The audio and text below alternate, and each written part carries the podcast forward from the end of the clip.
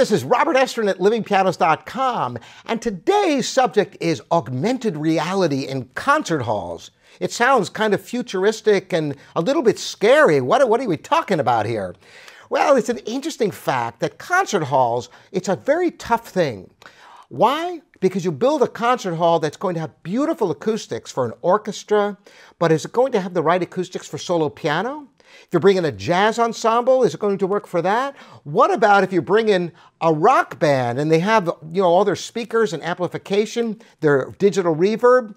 It's impossible to have a hall that's going to suit all those purposes. And this is a tough thing because of depleting budgets for classical music to have a hall dedicated just to classical music is hard enough. And then the fact is, the acoustics in a hall that's designed for an orchestra might not be ideal for a string quartet. Well, there's technologies that have come into play. For example, the, uh, the Symphony Hall in Indianapolis, they've actually got technology where the hall itself is dead. But they have built into the hall a microphone and speaker system that creates the ambience artificially. Now you might be going, oh, this is terrible until you hear it. And they do an absolutely splendid job of creating beautiful acoustics. Well, think of the implications of this. You could have a hall where you could dial in the ideal acoustics for whatever ensemble is performing there. For example, if you have some group that comes in and it's a lecture concert, there's nothing worse than having a hall that has beautiful reverb and then people are talking to you and it's a wash of sound and you don't have the distinct speaking.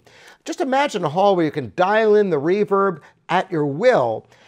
Not only that, but there are new types of reverb that use impulses of samples of actual halls. These uh, convolution reverbs, as they're referred to, you can take the acoustics of Carnegie Hall if you sample Carnegie, and poof, you can create that space acoustically on recordings, or any hall for that matter.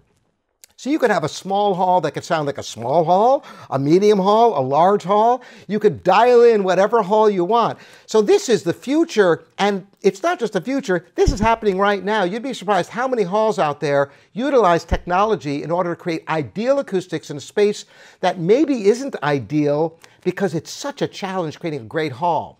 Think about this. With the best intentions and all the best scientific data available, some concert halls are created, and right after they're made, you realize, or people realize that the, the, they didn't get it right, and they rip everything out. They put new panels with different reflecting patterns and panels and, and all kinds of movable baffles to try to, to get the hall acoustics dialed in.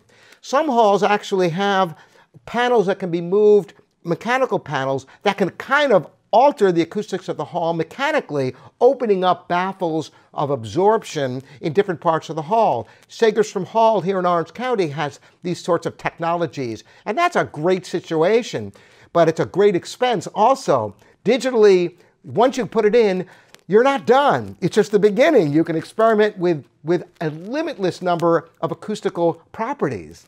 So that's augmented reality in concert halls. What a fascinating subject. I hope you've enjoyed this and many more videos coming to you once again.